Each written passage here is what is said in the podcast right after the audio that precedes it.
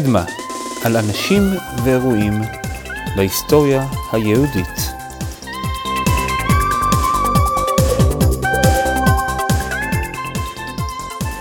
פרק רביעי, תחילת תור הזהב בספרד. שלום, וברוכים הבאים לקדמה. אני נועם אשכולי. הידעתם, הצרפתים לא קוראים לעצמם צרפתים, ולמדינה שלהם הם לא קוראים צרפת. ויבה לה פרנס. גם הספרדים לא קוראים למדינה שלהם ספרד. הם מעדיפים משום מה אספניה. אנחנו בכבודנו בעצמנו המצאנו להם שמות. באיזה זכות? מאיפה השמות? ממתי? אז כבר הנביא עובדיה, קל לדעת באיזה פרק, יש רק פרק אחד כזה, אומר וגלות החל הזה לבני ישראל אשר כנענים עד צרפת, וגלות ירושלים אשר בספרד יירשו את ערי הנגב. ממש סוף הפרק. אז איפה צרפת וספרד שהנביא התכוון עליהן? יש שפרשו שזה דווקא מקומות באזור שלנו, באזור סוריה, טורקיה. אבל רש"י, רש"י חושב אחרת. הוא כותב שם, וגלות ירושלים אשר בספרד, שהם מבני יהודה שגלו לספרד. ואומרים הפותרים, צרפת היא המלכות שקוראים פרנצה בלעז. הוא ממשיך רש"י, ספרד תרגם יונתן אספמיה. ויבה אספניה. אז התרגום הירושלמי של התנ"ך לארמית, שזה מה שרש"י קרא לו תרגום יונתן, כנראה מהמאות הראשונות לספירה, כבר מזהה את ספרד כאספמיה. ואת אספמיה, אספניה, חכמים בהחלט הכירו, בעיקר פחות או יותר בתור סוף העולם. נשאר לנו גם הביטוי מהגמרא, חלומות באספמיה, כלומר חלומות רחוקים. וכנראה יהודים הגיעו לחצי האי האיברי בשלב מוקדם מאוד. יש מסורת שיהודים הגיעו עוד בתקופת בית המקדש הראשון. יהודי טולדו, אי טוליטולה בפיהם, ידעו להגיד שעירם נבנתה בידי גולי יהודה אחרי חורבן הבית הראשון. ולזה התכוון הנביא עובדיה על גלות, גלות ירושלים אשר בספרד. יש גם מעט תיעוד ארכיאולוגי. מצאו מצבה מהמאה השלישית לספירה, עליה השם של נערה יהודייה. מצאו תבליט מבית כנסת באלש מהמאה הרביעית. אנחנו יודעים שבזמן שהנצרות מתפשטת בחצי האי האיברי, במאה השישית, המלך הוויזיגודי, ריקארד הראשון, מפרסם תקנות רבות נגד היהודים, כולל איסור ליהודים לגייר גויים, ואיסור ליהודים להיות בתפקיד ציבורי. מזה שהמלך טורח לפרסם תקנות נגד יהודים, סימן שהיו שם יהודים בתפקידים ציבוריים, וכנראה גם היו מקרים של גיור. בכל אופן, היהודים נתנו למקום שם עברי. כמו היהודים בצרפת, וכמו היהודים באשכנז. מקומות שמופיעים בתנ"ך מקבלים זהות חדשה. אבל היום, כשאומרים יהודים ספרדים, לא מתכוונים דווקא למי שגר במדריד או ברצלונה. יש בכנסת כבר בשנת 1984 מפלגה שקוראת לעצמה התאחדות הספרדים שומרי תורה. אף אחד מחברי הכנסת שלה לא ממש דובר ספרדית. אז איך קרה שזה שהם ספרדים? בואו נתחיל.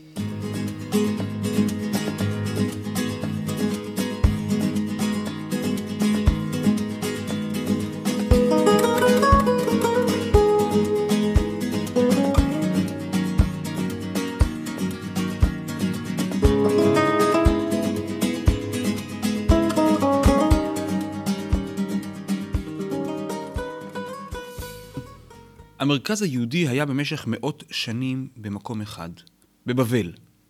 עם עליית האסלאם, שמרכזו בבבל, והתפשטות האסלאם מהודו ועד האוקיינוס האטלנטי, גם השפעת המרכז היהודי שנמצא בבבל הגיעה לכל המקומות שהאסלאם היה בה. אבל במאה ה-11, ואפילו קצת קודם, יש ירידה בהשפעת המרכז בבבל. עד אשר ישיבות הגאונים נסגרות. במקביל, קורה תהליך הפוך של התחזקות מרכזים מקומיים. במאה ה-12 פועל בספרד רבי אברהם אבן דאוד. המכונה גם הרייבד הראשון. הוא היה פילוסוף, היסטוריון, אסטרונום. בין השאר הוא מחבר ספר בשם ספר הקבלה. לא קשור לזוהר או למה שקורה ביום קבלה. קבלה הכוונה קבלת התורה, מדור לדור, עד ימיו. בין השאר הוא מספר בספר על שודד ים. שודד ים בשם אבן דמחין, שיצא למסעות שוד בשליחות מלך ספרד, עבד אל-רחמן. עוד נפגוש אותו. זו הייתה שיטה כלכלית לגיטימית באותה תקופה. וכך רבי אברהם אבן דאוד כותב, תקשיבו ללשון הציורית. שיצא ממדינת קורטובה, קורטובה זה קורדובה, שליש, ממונה על ציים, ושמו אבן דמחין. ושלחו מלך ישמעאל בספרד, ושמו עבד אל-רחמן אל-נצר, הלך ממונה על ציים אדירים לכבוש ספינות אחרות. מילים יפות להגיד שהוא פשוט היה שודד ים. ומצאו אונייה ובה ארבעה חכמים גדולים. היו הולכים ממדינת בארי למדינה נקראת ספסטין, כנראה מקום בטורקיה. וחכמים אלו להכנסת כלה היו הולכים. הכנסת כלה זה לא כמו היום הכנסת כלה שאנחנו מדברים על תרומות לחתונה, מדובר פה על כסף בשביל להחזיק את ירחי הכלה, את החודשים שבהם למדו בבבל. אני ממשיך. וכבש אבן דמכין האונייה ואסר את החכמים.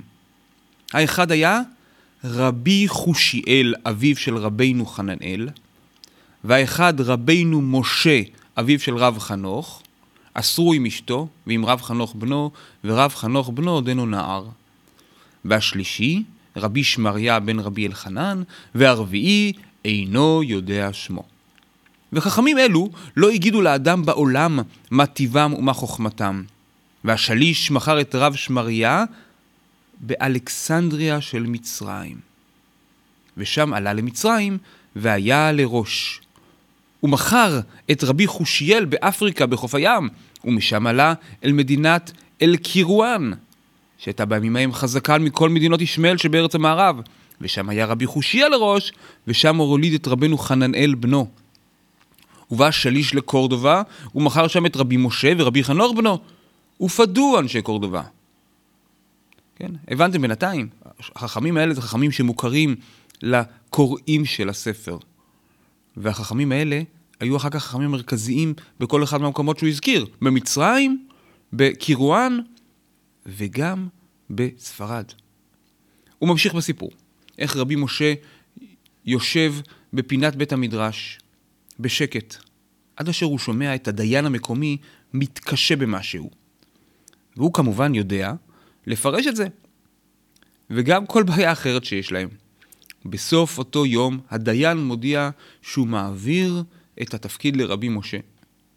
לא אירוע שתמצאו אותו במקומות אחרים, שמישהו מוותר ככה על תפקיד. אני ממשיך uh, לקרוא. ורצה השליש, כלומר השודד הים, לחזור בו במכירתו. ולא הניחו המלך, כי שמח המלך על הדבר שמחה גדולה, כששמע שאין היהודים שבמלכותו צריכים לאנשי בבל. והכל נשמע בכל ארץ ספרד וארץ המערב, ובאו תלמידים לקרות, וכל השאלות שהיו שואלים מן הישיבות, ישיבות הכוונה מבבל, עכשיו שאלו ממנו, ודבר זה היה בימי רב שריר הגאון. היו הרבה דיונים אקדמיים, כמה האמת ההיסטורית מדויקת מאחורי הסיפור. בטוח יש בסיס היסטורי לזה שהמרכז עבר מבבל הלאה, וברור גם שאפשר למצוא חוסר התאמה בין שמות האנשים לשנים, אבל זו לא, לא הנקודה החשובה. הסיפור מספר על איך הקדוש ברוך הוא גלגל את המאורעות, כך שהמרכז היהודי מבבל עובר בעזרת ארבעה החכמים אל הקהילות של מצרים, אל קירואן בתוניס, ובמיוחד אל ספרד. יותר לא צריך לשלוח שאלות לישיבות בבל. יותר לא צריך לשלוח את התלמידים שילמדו דווקא שם. יש הנהגה מקומית ויש ישיבות מקומיות. שינוי מהותי בכל מבנה ההיררכיה היהודית. טוב, זה הסבר יפה למה בבל יורדת ומרכזים אחרים עולים. אבל ספרד התפתחה לא להיות סתם מרכז. אנחנו קוראים לתקופה מהמאה העשירית עד המאה ה-12 תור הזהב של ספרד. מה מיוחד בספרד? בשביל זה אנחנו צריכים קצת להרחיב את המבט אל האסלאם.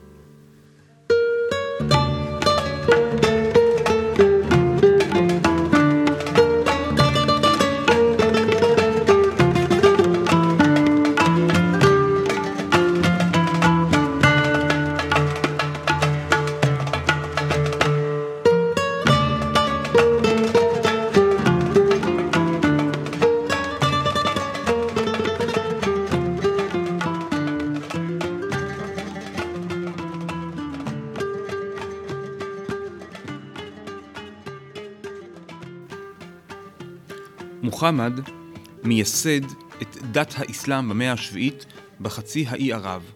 ומהר מאוד האסלאם מתפשט עד הודו במזרח, דרך כל צפון אפריקה ועד לספרד.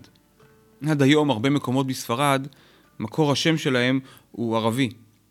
כשהמצביע הערבי טאריק בן זעיד נכנס, הוא חוצה את המיצרים מאפריקה לאירופה.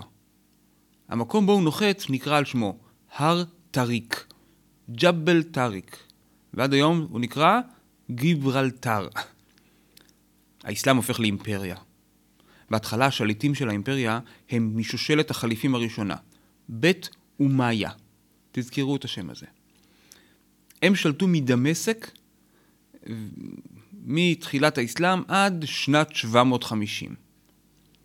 וכשבית עבאס מביסים אותם ומעבירים את המרכז לבגדד, הם מחסלים את כל בית אומיה, חוץ מנסיך אחד, עבד אל-רחמן, להלן עבד אל-רחמן הראשון, שהוא נמלט מהטבח, הוא מצליח לברוח לאנדלוסיה שבדרום ספרד. בשנת 765 הוא כובש את אזור קורדובה הבירה, מייסד שם מחדש את השושלת של בית אומיה ומכריז על עצמו כאמיר, כשהוא רק בן 26. 250 שנה אחר כך, בשנת 912, עולה לשלטון אחד מצאצאיו, עבד אל-רחמן השלישי. הוא כבר לא מסתפק בתואר אמיר, שמשמעותו שהוא עדיין תחת החליף מבגדד, הוא קורא לעצמו חליף. זה אותו עבד אל-רחמן שהזכרנו בסיפור על ארבעת השבויים. עבד אל-רחמן מקבל לידיו ממלכה מתפוררת, מלחמות, והוא הופך אותה למעצמה. הוא מתגלה בתור מצביא מוכשר שכובש מדינות וארצות. אבל לא רק. אנחנו רגילים להסתכל על אירופה הנוצרית המתורבתת לעומת עולם האסלאם שנמצא מאחור. אבל בתקופה שאנחנו מדברים עליה זה היה בדיוק הפוך. עבד אל-רחמן הופך את קורדובה למרכז האינטלקטואלי והפוליטי, והופך אותה לעיר המשגשגת ביותר באירופה. הוא מזמין ומממן מלומדים מכל רחבי העולם. משלחות רבות מגיעות, מצרפת, מגרמניה, מצפון אפריקה, מקונסטנטינופול. כולם מסתנוורים מהעושר והפאר הרב, המסחר, החקלאות, התעשייה פורחים. הוא בונה מערכות השקיה. הוא משפץ את המסגד הגדול במסגדי קורדובה. קורדובה הופכת להיות העיר הגדולה ביותר בעולם. מעריכים שהיו שם 200 אלף בתים, 900 בתי מרחץ, 600 מסגדים. תאורת רחוב הלילות, כשבשאר אירופה יחכו יותר מ-600 שנה עד שיהיה להם אור בלילה. אמות מים אל העיר, ארמונות מפוארים. אומרים שהייתה לו ספרייה עם 400 אלף ספרים וכתבים. עבד אל-רחמן נחשב לסובלני ביותר שבין שליטי בית אומיה שבקורדובה. הוא מזהה את הפוטנציאל היהודי, שמצד אחד היו מלאי מוטיבציה להתפתחות כלכלית ותרבותית, ומצד שני, היהודים לא היו איום פוליטי שיכול לסכן אותו. מראש האימפריה המוסלמית הייתה מורכבת מהרבה עמים, שאומנם חוץ מהיהודים רובם קיבלו את דת האסלאם, אבל הרב תרבותיות הקלה על שילוב היהודים. בזמן שאירופה הנוצרית הייתה שרויה בחשיכה, באנדלוסיה המוסלמית פרחו המדעים, השירה והפילוסופיה. תחילת הרנסאנס באירופה עוד כמה מאות שנים תהיה בפענוח הצופן של המדע המוסלמי שהתפתח באנדלוסיה. ובתוך המציאות הזאת צומח יהודי אחד שמתבלט מעל כולם. בשנת 915 נולד בן בשם חיסדאי למשפחת אבן שפרוט. משפחה עמידה מקורדובה, ומהר מאוד מתגלה כבעל יכולות רבות. הוא מקבל השכלה נרחבת בעברית, ערבית, בשפת הרומנס המקומית. הוא מוצא לבד גם נזירים נוצרים שמלמדים אותו לטינית, שפה שהיחידים שידעו אותה היו רק בכירי הכנסייה. תקשיבו עוד מעט איך הלטינית הזאת תשמש אותו. הוא לומד כל מה שאפשר על רפואה של זמנו. רוקח תרופות. התרופה שפרסמה אותו נקראת אל פרוק, אה, המושיע בעברית. תרופת פלא לכל חולי ומכאוב, שהוא מוצא את מרכיביה ורוקח אותה. כנראה בין המרכיבים יש גם אופיום. הוא מתרגם את ספרי הרפואה של זמנו לערבית. הוא מתכתב עם רב דוס הגאון, בנו של רב סעדיה גאון, שדיברנו עליו בפרק השני של קדמה. הוא שולח כספים לישיבות בבל, הוא מביא תלמידי חכמים לקורדובה, הוא מקים ישיבות בספרד. יהודים בבבל שומעים שיש ארץ חדשה, עם סיכוי לחיים טובים יותר, ורבים מהגרים מערבה. הרבה בזכות חסדאי, שדואג למשוך חכמים וסוחרים. חסדאי מתפרסם, ושמעו מגיע גם אל המלך, שמזמין אותו בהתחלה בתור רופא. רופא היה מקצוע יהודי נפוץ. המלכים העדיפו רופא יהודי. לא רק בגלל שהם היו טובים בזה, והם היו טובים בזה, גם בגלל הסיבה הפשוטה שרופאים יהודים לא ירעילו אותו. היהודים היו נאמנים, ועם המעמד השברירי שלהם, היה להם יותר מה להפסיד אם הם יפגעו במלך. אז חסדאי מתחיל בתור רופא בחצר המלך. בתקופה ההיא רופאים קיבלו עוד תפקידים. וכשעבד אל-רחמן מזהה את כישרונותיו, הוא ממנה אותו גם למתורגמן. ואחר כך גם ממונה על סחר החוץ. חסדאי היה טוב, טוב גם בזה, והרבה כספים מתחילים לזרום לממלכ, למלאכה בזכותו. וחסדאי הופך ליועץ כלכלי של המלך, סוג של uh, שר אוצר. כחלק מהתפקיד הוא נפגש עם נציגים זרים, והשליטה שלו בלטינית והתבונה הרבה עוזרת לחתום על הסכמים ולכרות בריתות עם אויבים לשעבר. הוא פותר משברים, הוא נפגש עם שגרירים, הוא יוצא לשליחויות למדינות אחרות, הוא מתקדם להיות גם סוג של uh, שר חוץ. הוא משמש בתפקיד בכיר בחצר המלך, אבל לא מקבל תואר וזיר, שר. כנראה המלך לא רוצה להרגיז מדי את הווזירים המוסלמים שלו. המלך ממנה את חסדאי להיות ראש היהודים, וחסדאי אכן דואג להם. לאורך כל תקופתו, אף אחד לא מעז בממלכה לפגוע ביהודים, וחסדאי דואג שגם בממלכות אחרות כך יקרה. למשל, יש מכתב שהוא התכתב עם הקיסרית של הממלכה הביזנטית, הלנה, ובה הוא מבקש ממנה שתשמור על היהודים, כי כמו שהיא יודעת, יש הרבה נוצרים בספרד, והוא יכול לשמור עליהם. הבנתם את הרמז? היא הבינה.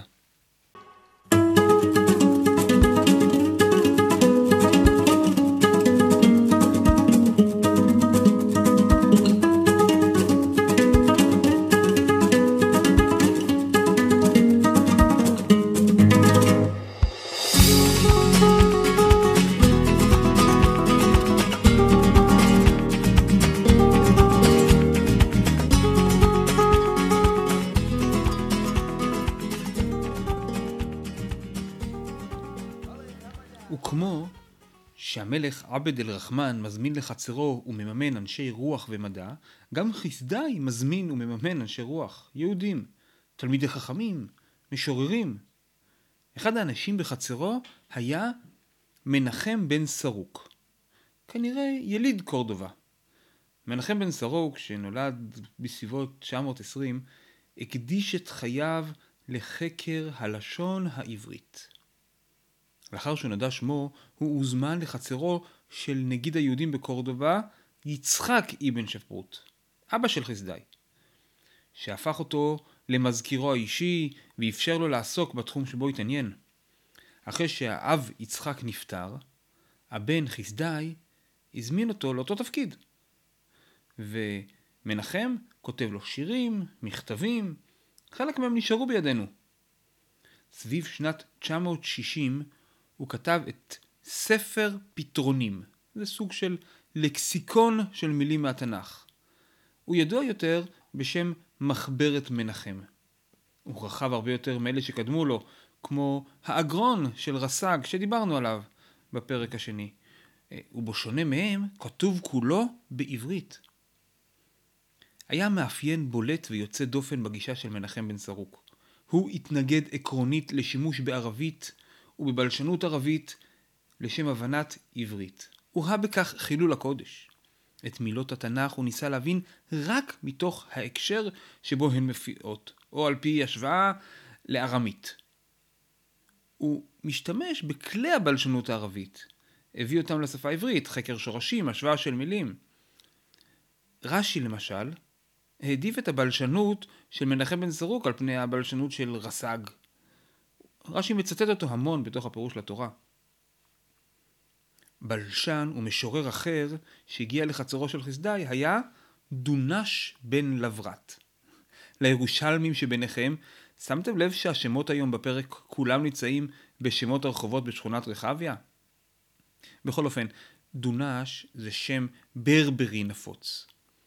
דונש נולד בפז, במרוקו. הוא עשה את הדרך לבגדד, להיות תלמיד של רב סעדיה גאון.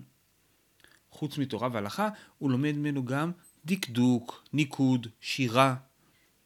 דונש מחבר פיוטים מפורסמים, בין השאר את uh, דרור יקרא, שלאורך דורות משפחות רבות שרות אותו בסעודת ליל שבת. דרור יקרא לבן עם בת, ואין צורכם כמו בבת, נעים שמכם ולא יושבת.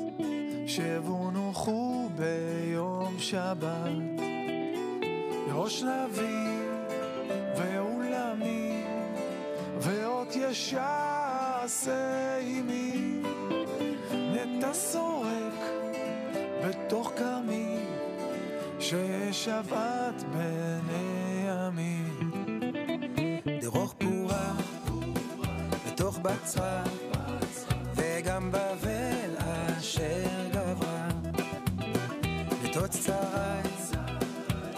ואף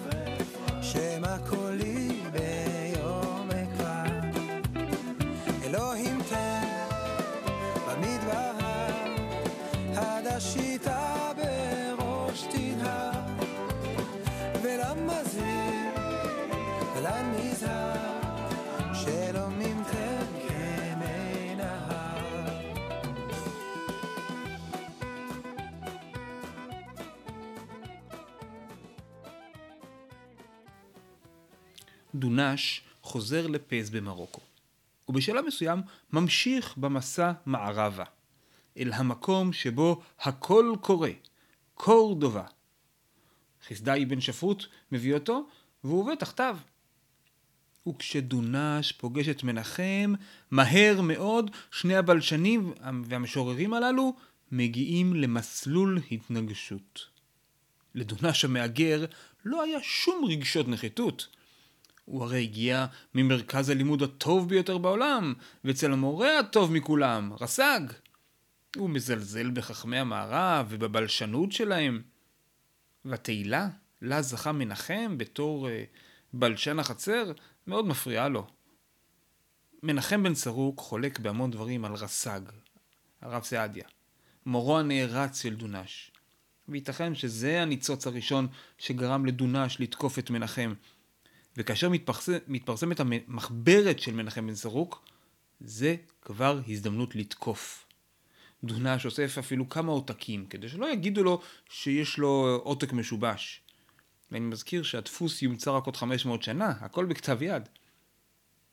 ודונש טורח וכותב יצירה עם 200 השגות על המחברת של מנחם. בהתחלה יש שיר שבח לחסדאי בן שפרות. כמו שמנחם גם היה עשה אותו דבר. צריך לטפח את היד המממנת. בהמשך דונש, באופן פוליטי משהו, כותב כמה שורות של דברי שבח למנחם. לדורש החוכמות ועצות מזימות ונוער בתנומות, מנחם בן סרוק, אשר הניב אסף ובשכל טוב יסף, ואת סודו חשף עלי כל המורים. אבל אחרי מילות השבח, באה ההתקפה. הוא טוען שמנחם לא כשיר לחבר מילון, כי חסרה לו הכשרה מתאימה. הוא חולק על אותיות השימוש. לא רק ה-11 שמנחם כותב, אלא צריך להוסיף גם ד' וט'. הוא חולק על שיטות השורשים של מנחם. דונש מציג שיטת משקלים חדשה לשירה שמבוססת על משקלים ערביים, ומנחם ותלמידיו מתנגדים לש... לגישה. נשמע לכם קצת מטופש לצאת לכאלה מלחמות עולם על דקדוק? אה, כנראה אתם לא באקדמיה. לא נחה דעתו של דונש, והוא מאשים את מנחם גם בכפירה. בשלב כלשהו דונש אוסף מספיק ראיות ומשכנע את חסדאי שמנחם הוא קראי. אם זה היה רק ויכוח הלשון, כנראה זה לא היה גורם לחסדאי לפעול, אבל התמודדות עם כפירה ועם קראים זה כבר סיפור אחר. לא עוזרות למנחם הבקשות והשכנועים, והוא מגורש מתפקידו ומביתו באמצע חג הפסח. חסדאי כנראה לא היה איש קל. דונש עצמו קיבל את התפקיד של המזכיר של חסדאי. אותו תפקיד שמנחם מילא. בהמשך, דונש יכתוב בעצמו השגות על רבו, על רב סעדיה. לכאורה כמו הדבר שבגללו הוא כעס על מנחם. רבי אברהם אבן עזרא יכתוב שנים אחר כך חיבור להגן על רס"ג כנגד ההשגות של דונש. מה קרה למנחם אחרי זה? אנחנו לא יודעים.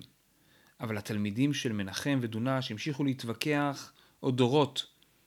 זה התחלק פחות או יותר שחכמי ספרד המקוריים, ואחר כך גם חכמי צרפת ואשכנז, הלכו אחרי מנחם בן סרוק. כמו שאמרנו, רש"י מצטט אותו רבות. רבנו תם, ספר שלם, כתב לחזק את שיטתו. לעומתם, חכמי צפון אפריקה ובבל נטו דווקא אחרי דונש. בפועל, שיטת המשקלים החדשה של דונש התקבלה לחלוטין בשירת החול, וחדרה גם לשירת הקודש. מעטים משיריו של דונש התגלו עד כה.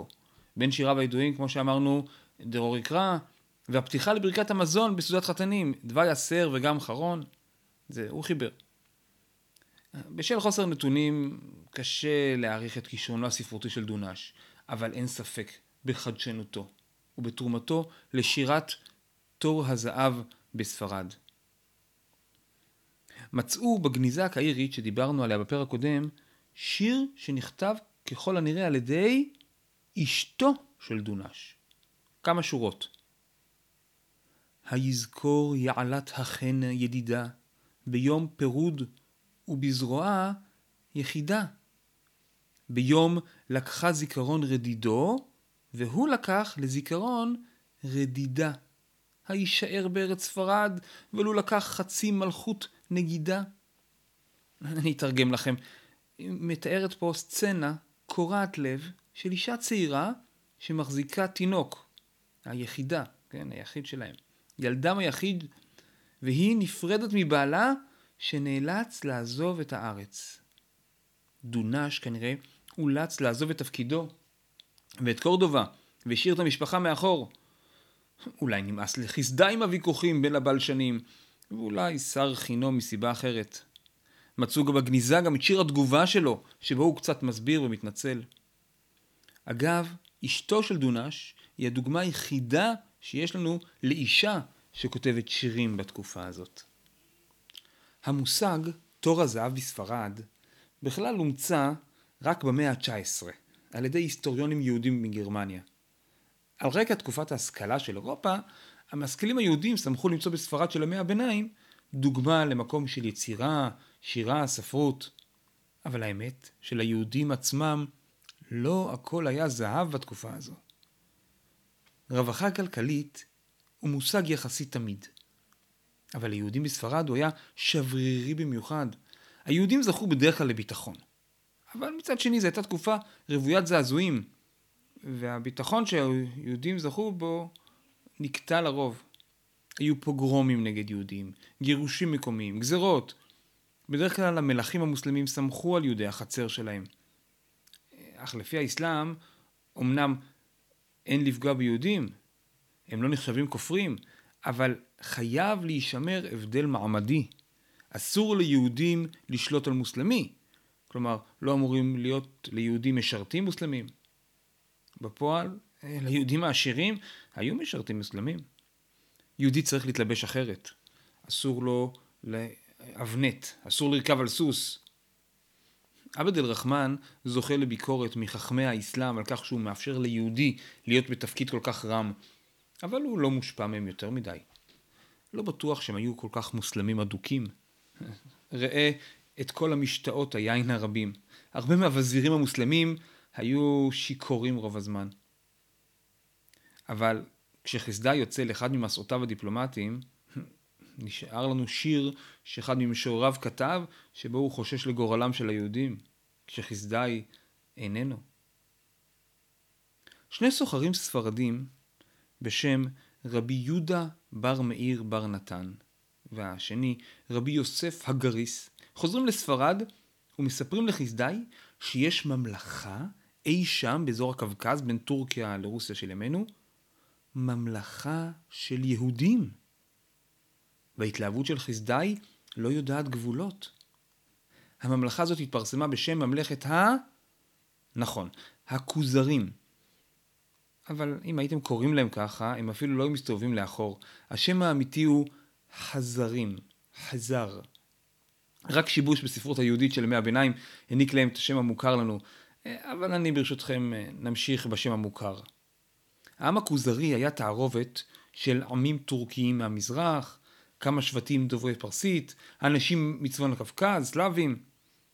הכוזרים היו בתווך. בין המוסלמים שהגיעו אליהם מהדרום והמזרח, לבין הנוצרים שהגיעו אליהם מהצפון ומהמערב. בין המאות השביעית והתשיעית נמלטו כמה קבוצות יהודיות מהמזרח התיכון לקווקז הצפוני.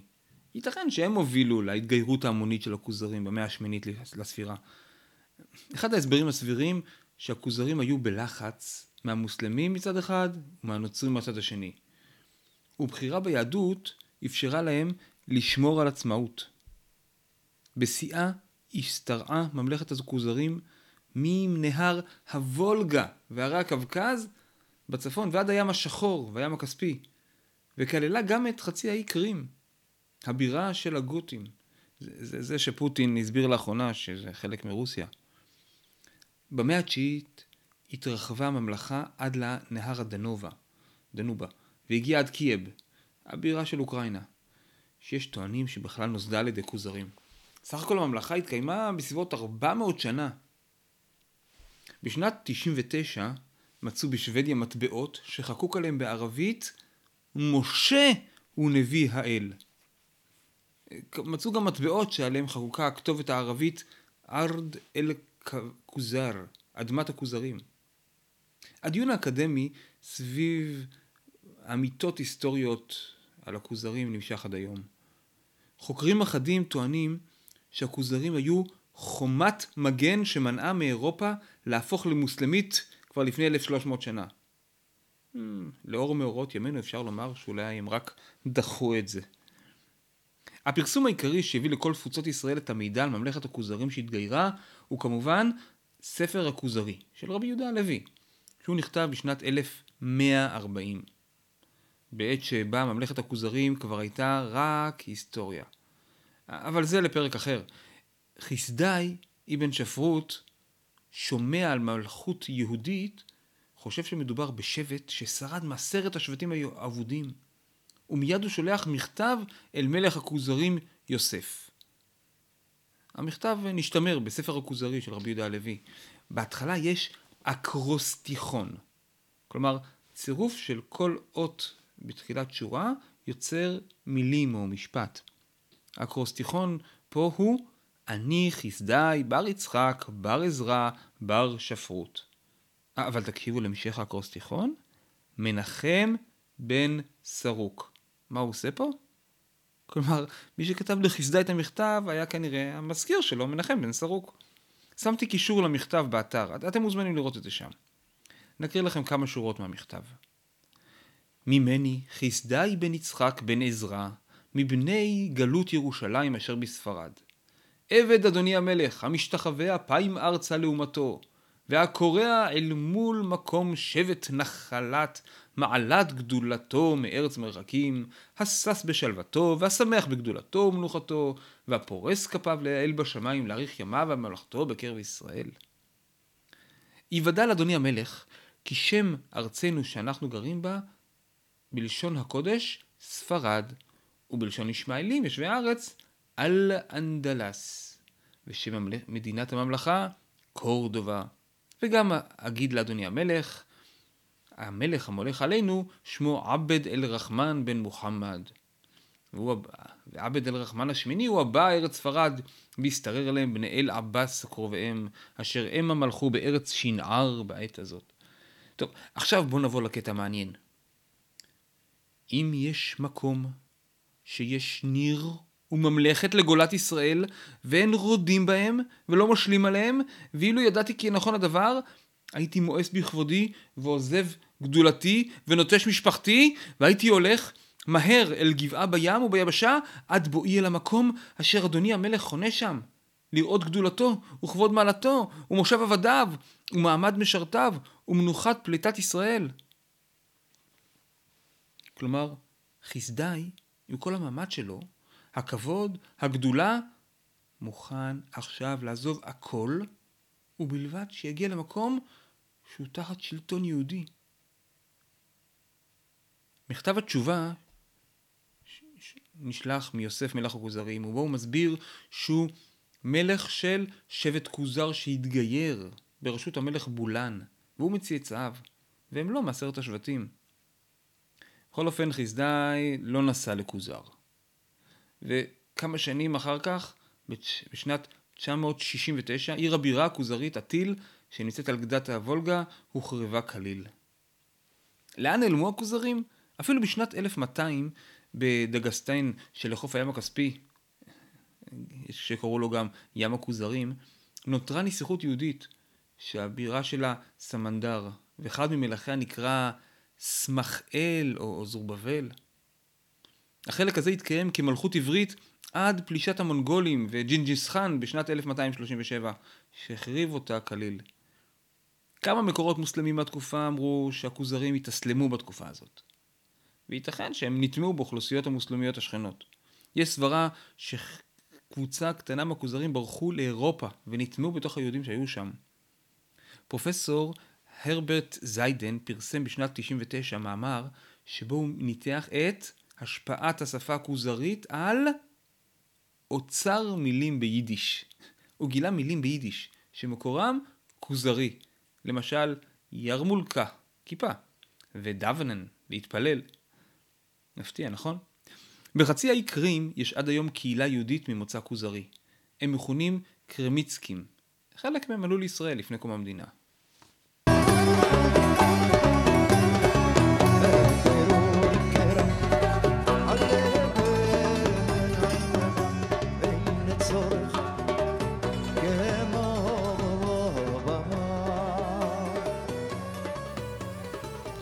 אחרי מותו של החליף, עבד אל-רחמן מונה לתפקיד בנו, חכים, וחסדאי המשיך בתפקיד גם תחתיו.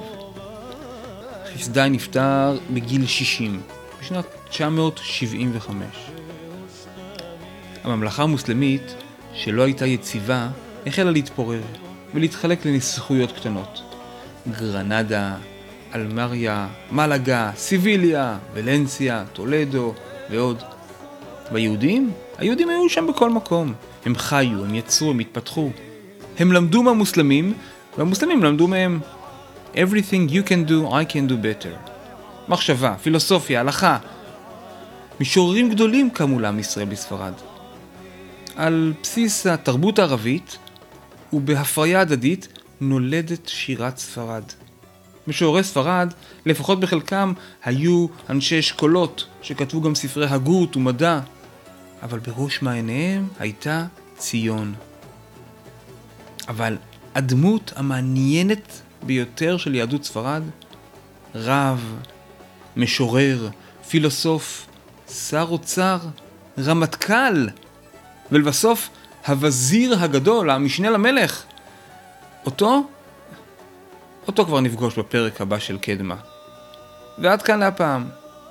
עוד פרטים, מקורות ואיורים תוכלו למצוא באתר הבית של הפודקאסט קדמה.אשכולי.com אפשר ורצוי להשאיר שם הערות והצעות.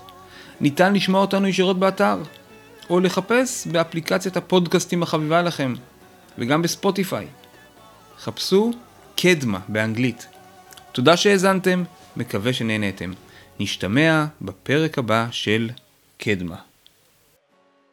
בירו יקרא לבן עם בד וינצחם כמו בבד נעים שמכם ולא יושפט שבו ונוחו ביום שבת דרוש נביא ועולמי ועוד ישעשה עימי